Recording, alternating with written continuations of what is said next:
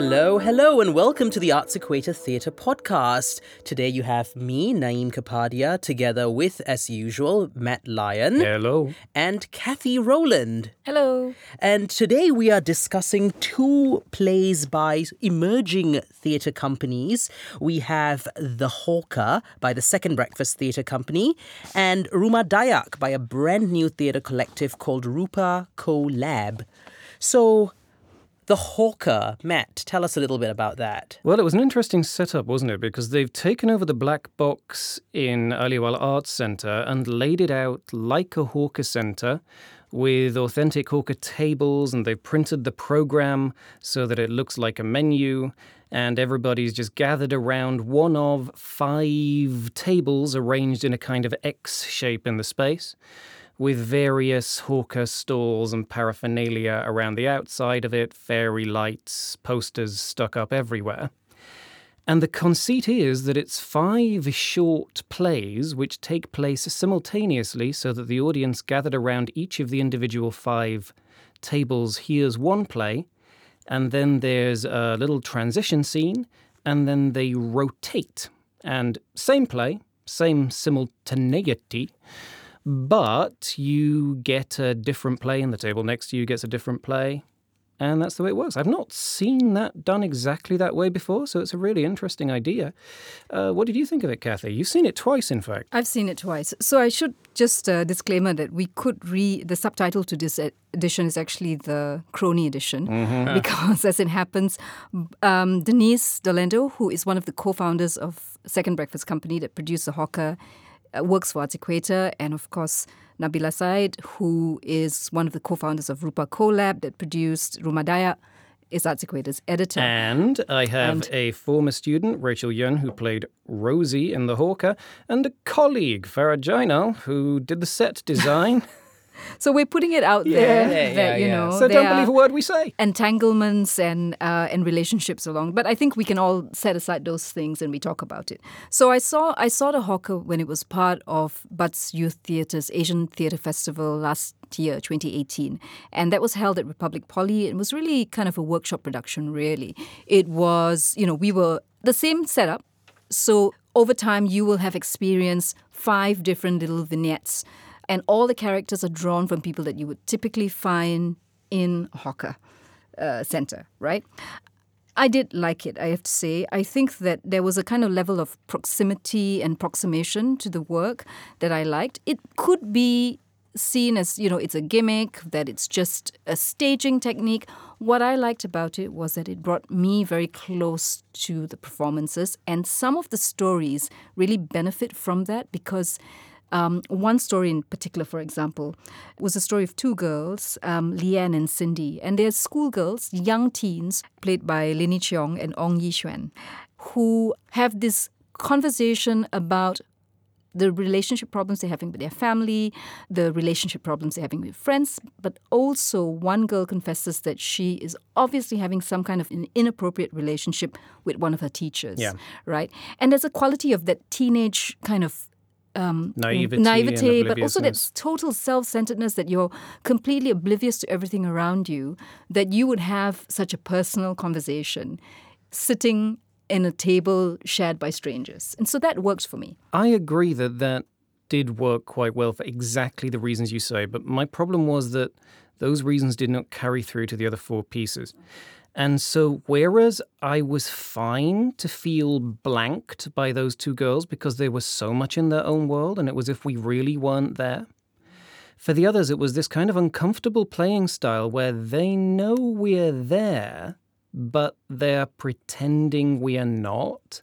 And it gestured towards a kind of interactivity which it did not follow through with. And the only one of the five plays that made that work for me was the one you mentioned. Maybe also the one about the foreign worker receiving a phone call. But on the other hand, he was quiet and I couldn't really hear what he said a lot of the time. Naeem, your yeah, thoughts? same thing. I, I just couldn't feel I was drawn that strongly into some of the other stories. And that just Yeah. made me somehow feel a little dissatisfied overall because I thought, in terms of tone, the piece as a whole didn't really feel very even. So, in particular, the one scene that just did not sit very well with me was a scene involving a divorcing couple who also own this hawker space and they've presumably sold it off to a developer who's now going to build some department Yeah. um, new building or something like that. A and mall called the A-list Mall. yeah, the Yes, A-list, right. the A-list mall. Good memory there. And you know, she just sits calmly opposite her husband, these Mm. um, two adults, and serves him divorce papers. And he has absolutely no expression on his face, just looks slightly forlorn. Um, it's a bit like wringing blood from a stone. I was Mm, sitting mm-hmm. right next to the guy playing this husband character, and I kept looking at his face, and I could get nothing from him. And she was equally kind of, you know, quite stern and didn't really Stoic. have Yeah. didn't really have like quite a passive expression as well. So, you know, again, that was just not a very strong scene and I don't think being close to her really helped as well. Yes, it didn't because the unevenness of the entire event, because we had those wonderful performances. The script for the two girls scene, um, script is by Aslam Shah, was I am so excited to watch what that playwright does next. I will be the first in line buying tickets. Yeah. But then the divorcing couple that you mentioned, I never want to see that playwright again. It's like two playwrights. And the other thing, actually, which I thought was quite interesting, was um, in between each of the five substantive scenes, there are these little. I wouldn't even call them vignettes, but exchanges, largely wordless, that sort of go on between the characters that are supposed to be like a continuation of the story. So you have like Yeah. the brother giving the sister some money. You didn't like it, Naeem, right? You found them quite no, I just thought yeah. It was. I thought it was a bit too fiddly for me, and also the blocking doesn't help because you're sort of clustered around a table. Mm-hmm. You have to crane sometimes to see what's happening, and Mm-hmm. you know I get that it's trying to give a certain layer to the character. Right, yeah. I, I just wasn't sure it necessarily helped. Like, there's a mm. scene involving Daud who I think is doing his ablutions with dirty water or something. I, I couldn't really understand what was the reason behind that. Was there suddenly a cutoff in the water supply or something? And he mm-hmm. looks like he's pain and he's like about to hold back tears or. Yeah. I mean, I actually didn't mind it because I thought, to me, it reminded me of them being caught in a loop, right? That they're all, because Yeah. they're replaying these scenes again and again. So that kind of moment of abstraction, I didn't mind at all. talking about a loop and i think Mm-hmm. in a sense that's a nice way to see it as well because it's these stories just continue to go Yeah. on and Mm. they just have a life of their own and it's quite interesting as an audience How much of them have the weight to merit that? true true Yeah, look, I think there were five stories, right? And Yeah. we know that the ones with the two teen girls really worked. Yeah. The migrant worker, which is the only scene that was a solo A monologue Yeah, a piece. monologue because he ostensibly is having a conversation with his mother back in I Uh, somewhere somewhere in somewhere in india Yeah, something in bangladesh Bangladesh, about yeah. an arranged marriage. Yeah, about an arranged marriage. And um, I thought that also worked because, again, half of the dialogue is in Tamil. Often, when you're having a conversation on the phone, you feel, in a way, a false sense of privacy, right? Sure. That, you know, the people around you. And so that scene really worked. But I think you're absolutely right that the one with the divorced couple just didn't seem to fit at all. It didn't fit the setting. No. Uh, what was the other? There was another one, Nancy and Daud. Do you want to Yeah. mention that? I think you had Yeah, they. Well, I'm going to use that to segue into the direction because they stood opposite sides of a table and rubbed at the same non existent stain on the table with their cloths for however long it was 15 minutes. And that was the direction. That's not worth repeating five times. There's no kind of Beckettian world where that level of repetition works. And that's the problem with a lot of the scenes they they are ostensibly immersive because mm-hmm. you are seated at a table with two actors strategically on mm-hmm. opposite ends but at the same time it feels a little forced would two girls talking about such a momentous topic really be sitting 180 degrees opposite each other and not come round? I mean, I think Yeah, to, to be move. fair, the girls did come round a little That bit. That was the best directed, and that there was some. there was a bit of movement, but some of the others, I mean, the divorcing couple basically Yeah. sat still Absolutely. had no ex- Yeah. no Solid expression. still. Mm-hmm. Nancy stood up, mm-hmm. and Daud stood stood where he was. It just felt very forced. Like you know, oh, I have to be on this side of the table. You have to be on that side of the table. We just have to say these lines and wait for our allotted time. And speaking of that. Obviously, all the scenes don't have the same length of mm-hmm. time. So, in particular, there was a scene involving I, I believe um, the character called Arumugam, who's the um, Indian Bangladeshi um, migrant worker who's having a conversation with his mother, and his scene is a little bit shorter than the others, and he would finish it and would sort of awkwardly sit and stand, Long move move around Oh, with his right. food, waiting for the other people to finish up their conversations. But I would actually go further and say that four out of five of them often appeared to be waiting for the others. Oh, that's interesting because The he was my last scene scene. Didn't. So Ah, I didn't okay. have that experience. Oh well, he and it was actually a beautiful scene to particularly end in. wait. Yeah. Okay. Right. He wasn't. I think he was our. he was our scene? second or third scene. Second or third, yeah. something like that. Yeah. But very often there were these pauses that didn't seem to have any purpose to them. And I think for me, it's that Tan Hui Er. It says she's a filmmaker. She's used in the framing to having a wide shot and an over-the-shoulder shot, and then she can choose what she gets. She's used to having an editor, and she's not used to theatre happening with fixed viewpoints in real time. And her ability to control that was sadly just not there. Yeah, but but look, I, I mean, all, all that being said about the kind of weaknesses between the scenes, one thing I did like, which I think is probably worth mentioning, is the kind of the the the element of sight and smell. You know, there was real food there on the table. Um, you have the Indian character having real biryani, which he kind of you know is mm, mm-hmm. eating. There's that sense of truly being at a hawker center, and that does try to help set that Yeah. scene and anchor it a little bit. Mm-hmm. The fact that we are sitting around a table full of, you know, um, discarded food and drink, and you mm-hmm. can smell that food as well. And it's interesting because prior to the show, you know, you can go and buy things like kueh Yeah, and, and yeah. pack, packet drinks and all that. So you have certain audience members actually eating as well. I think it does help to create that sort of It really did. immersive It is an- feel. yeah, I mean, right. whether it's truly immersive in the sense that you know you're just being zoned out i mean that's a question but i think they did make a good effort there's Yeah. definitely not a lot of plays that have gone to this level of trying to include the audience and i have to give them credit for a Mm-hmm, new company It's a very Mm. worthwhile experiment. Yeah, and I think Glad also to the- maybe the thing that you know, I I just had to remind myself was look, this is immersive theater, but it's not participation theater. My presence there doesn't change the work at all. I don't have you know I have no role as an audience. I'm just that my location and where I'm situated is just different. Um, but we agree that the script lots of potential. Mixed potential, Mm-hmm. amazing and awful. Look, I don't regret having seen the show. Mm-hmm. It's not the strongest thing I've seen by far, but I really enjoyed, you know, moments. There were moments in the play I think that that really did resonate. There there's sort of elements on that touch on, you know, class Yeah. and and, and social differences and just the idea of people coping with change in their lives. So it's something which, you know, hopefully I'd like to see developed Yeah. and taken in another direction and you know, at its very best, there was some really good writing, very Yep. sharp, observant notes about, Mm-hmm. You know, the the tensions in modern Singaporean society and a good Well, social speaking commentary. of which, shall we move on to our second play, Rumah Dahlia? Uh, certainly a lot of societal tensions in there. Who's going to talk about this one? Okay, so Rumah Dahlia is written by Nessa Anwar and it is produced by, as we've mentioned, a new collective. I want to say the members' names. So it's Nessa Anwar, Nabilah Said, and Hazwan uh, Norli, who are the three co founders of Rupa Collab. Nessa was a playwright and also directed it.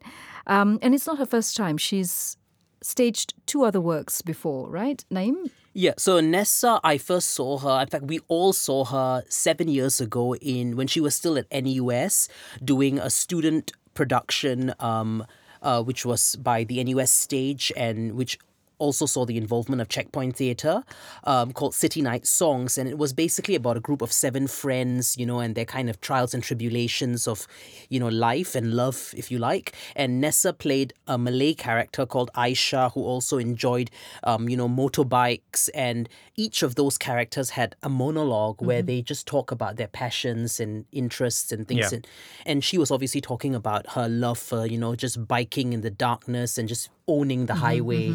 And it's interesting because then she took that story and she expanded it into a full length play, which was called Riders Know When, It's, Going, to rain, which uh, came in the Singapore Theatre Festival in 2015. 16. 2016. Yep. So a few years later. And that was a full play about, you know, this group of friends who are all bikers, just again dealing with their own, you know, tensions in life. And this is now her second full length play.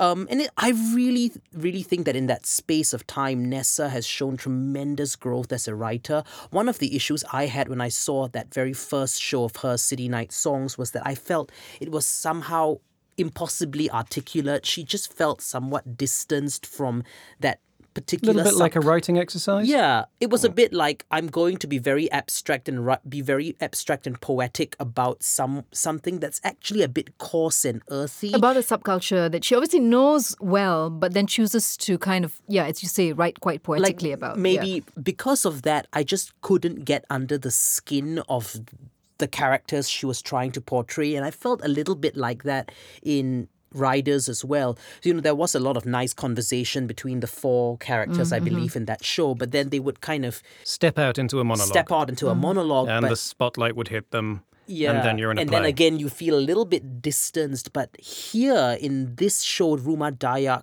it's very much a realist, you know, show about a safe house for these wayward Malay youths. The That's ru- six, and there's six youths in six there. right? youths run by a couple in their 30s and it's just offering these kids who've obviously made certain mistakes in their life who've spent time in you know in boys homes girls homes jail etc a way to kind of reintegrate and go back into society and the way they speak may not be the most polished or articulate but Mm. it has a certain powerful poetry of its own Yeah. and a musicality just in terms of the almost the insults and the the Yeah, exchanges and the barbs as well that they throw I think her ear for dialogue is absolutely finely tuned. So there's a kind of um, rhythm that you talked about, and the vulgarity was pure pleasure to me. I mean, so I, I- you, you you understand Malay Yes, as well. Yes. I mean, it's just pure. The number of times the Pukimas came out was fantastic. You know, it, it's unapologetically so. I think there was a kind of dark humor to the sexual um, Yeah. jokes, which.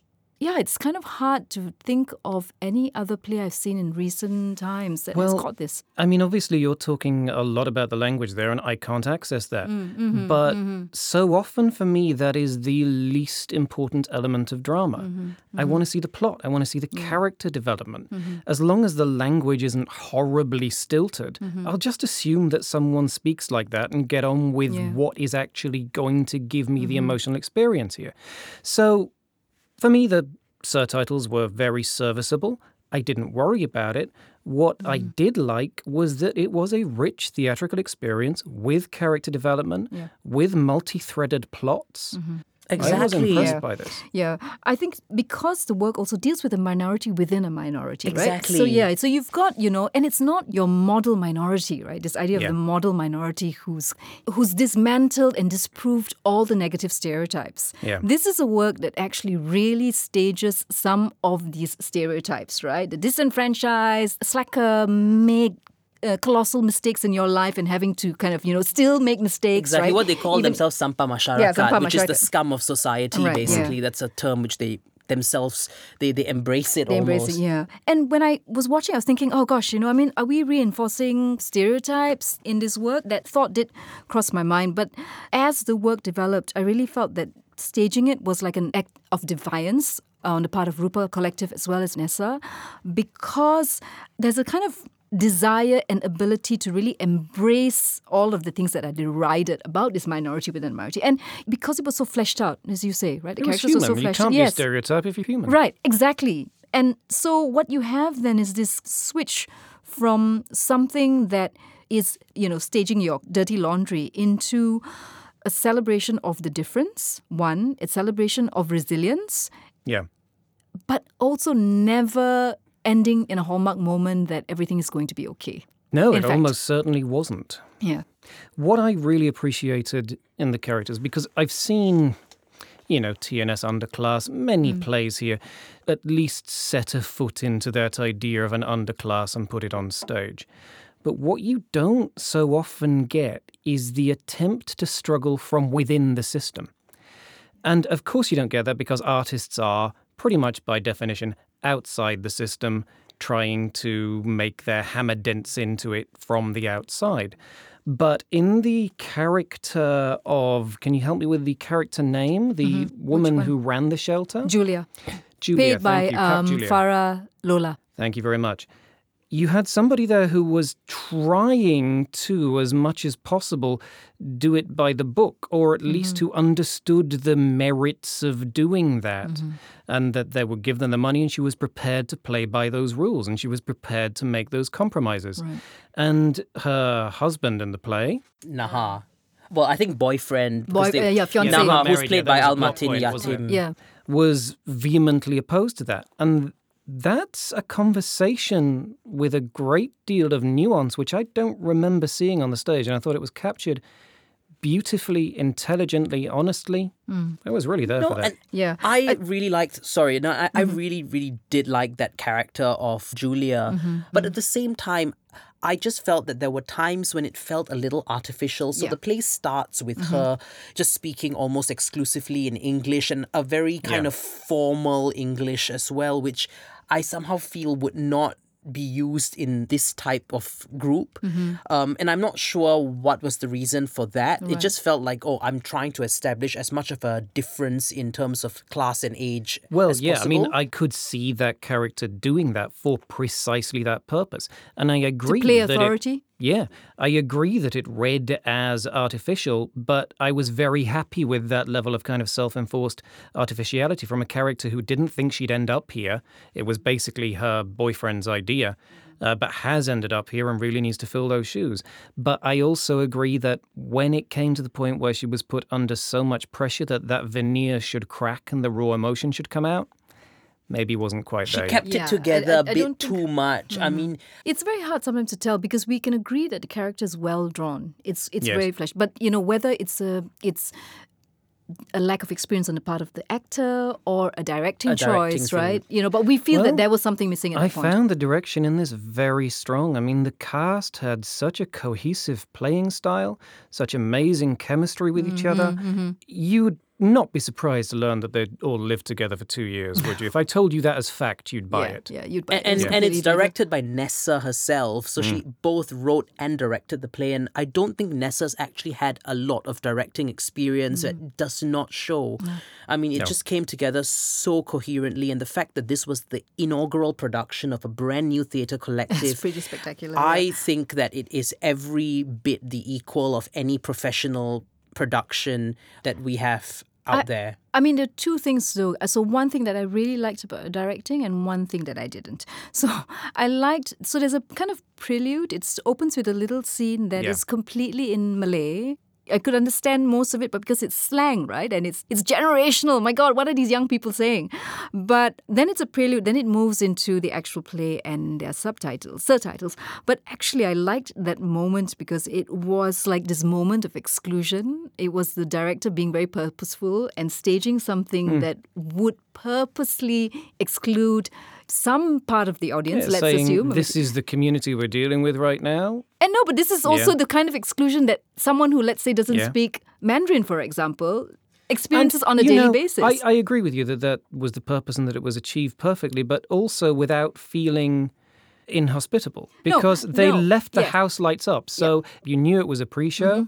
But then Fine. also, then the moment comes when the subtitles in, and there's this moment of like, as an audience member, kind of relief and gratitude.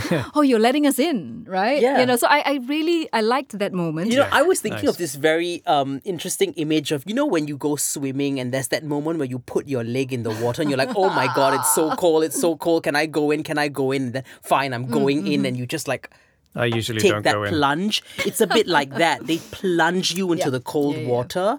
And in a way, once you're in, you're like, actually, this is not bad. It's oh, not that beautiful. cold. Yeah, yeah, and it's really beautiful. So, I mean, the play was like that for me. Yeah. It took a while for me to warm up. And I think because initially I wasn't sure where it was going. And, you know, um, the Malay I know is very proper Malay. So, you know, I also. because you're proper. yeah, I, I I had to rely a lot on the subtitles, especially with the vulgarities. Um, you know, oh, please. I was, I was Oh, clutching I'm my sure. pearls. I was clutching my pearls. yeah, yeah. So you know, um, but once you get in, I just got really really drawn into the whole show. And it's just again a credit to Nessa for kind of combining that you know that slapstick with that real emotional heft you know there's this sense that you know the the kids are sticking up for each other. You have some of them who've been in this safe house for a long time and they just can't sort of integrate themselves back. So Mm-hmm, apart from, you know, we talked about Julia as the chaperone, but I thought there were some other really decent performances. I really liked um, the two actors playing the younger characters. So I think they're called Boy and another one's called um, Mm-hmm. Slim. Slim. So Boy is played by uh, Wan Wan Ahmad. Ahmad as Boy and um, Ali, Ali Mazrin Mazrin? as Ali Slim. Mazrin. Ali Mazrin. And, you know, again, it's just these two kids who, you know, presumably don't come from great backgrounds, but they want to genuinely improve themselves. And mm-hmm. there's this lovely scene where they're having an English tuition class Helping trying to write an. Essay about migration and, and you know, and just. I recognize that essay. I've taught general paper in neighborhood schools. I mean, it was a remarkable scene because we laugh at the fact that they are bad at doing it, but then we also think, why are they even required? We've oh seen these characters be incredibly eloquent, mm-hmm. have really strong feelings, want to improve their lives, be part of a community, and then what matters this absolutely pointless essay that they just do not and will not probably ever have the skills for. Right. And it's a really subtle comment on the sad shape of society. Can we talk about um, Ella, the character? Yeah, and the 'cause I was gonna go there as well. I Yeah, was you know. jump in so, with the same thing. Rusdina Afika as Ella. I'm not going to try and pronounce that, um, but you yeah, go for with it. apologies if I Yeah. said it wrongly. She played the role of Ella, who is, I mean, it's already a house of people who are rebellious and for. And all- she's the one who's known to have the attitude. Yes, so she's the she's one got to step it up, and she brought it. Mina Unplugged. Oh my god. Um yeah, she was kind of this moment of anger and she just comes in as a gale force, right? Every time she's on, Radiating yeah, disdain yes, disdain and- and, anger and all the failures of society kind of, you know, reside emotionally in Yeah. her, right? And it's not so hard as an actor to get into that mode, but what is so hard is to show that vulnerability underneath to the audience, but not to the other characters. Mm, mm-hmm. Yeah, And she did that so well. Yeah. You immediately know why she is Mm, so mm-hmm, aggressive because she is so broken. And you see that as an audience member, and you see that the characters don't see it. She nailed it. honestly. She was There's a yeah. scene where she goes into another room, which is, I think, with Julia, Mm-hmm. and that guard sort of goes mm-hmm, down and she mm-hmm, mm-hmm. reveals that actually, I don't want to go home. I Mm-hmm. don't want to spend time with my real family. The moment for me was she's gone through the entire play bossing people around, screaming at them, do this, do this, do that. It comes to the point where she needs to ask for the most important thing, and she says, please. And as an actor, she throws it away. She doesn't like try and say that this is the big Oscar She doesn't moment. over emote. She doesn't over emote it, but with all the work she's done on that character, that please Yeah. just Yeah. hit me. Yeah, and the sense of loyalty that she has, right? There's Yeah. a code, right, of not snitching. So, I, I mean, that was, again, very finely drawn, very nice touches in, in the way the character was drawn. I, I wasn't a fan of the scene transitions, I Oh, have yeah, to true. say.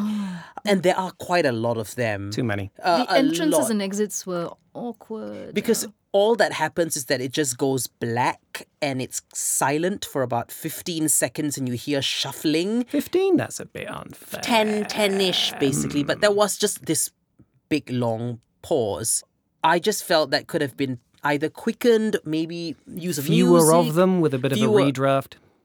I don't know if I would want to put music in because then you're soap opera territory, Yeah, maybe. sure. But if in a bigger venue you'd have wings, you'd be able to speed them up a little bit. yeah, you know, I think it's just another draft to reduce the number and then more money in a bigger venue. still all that said and done it is still a very very solid script um, i think everyone at rupa collab can be very proud Yep. Yeah. of staging this as their very first production and if they ever do stage uh, a new version of it i think i'd be we'll very going to see keen it. very keen to yeah. see and tell people all about it hmm. Yeah.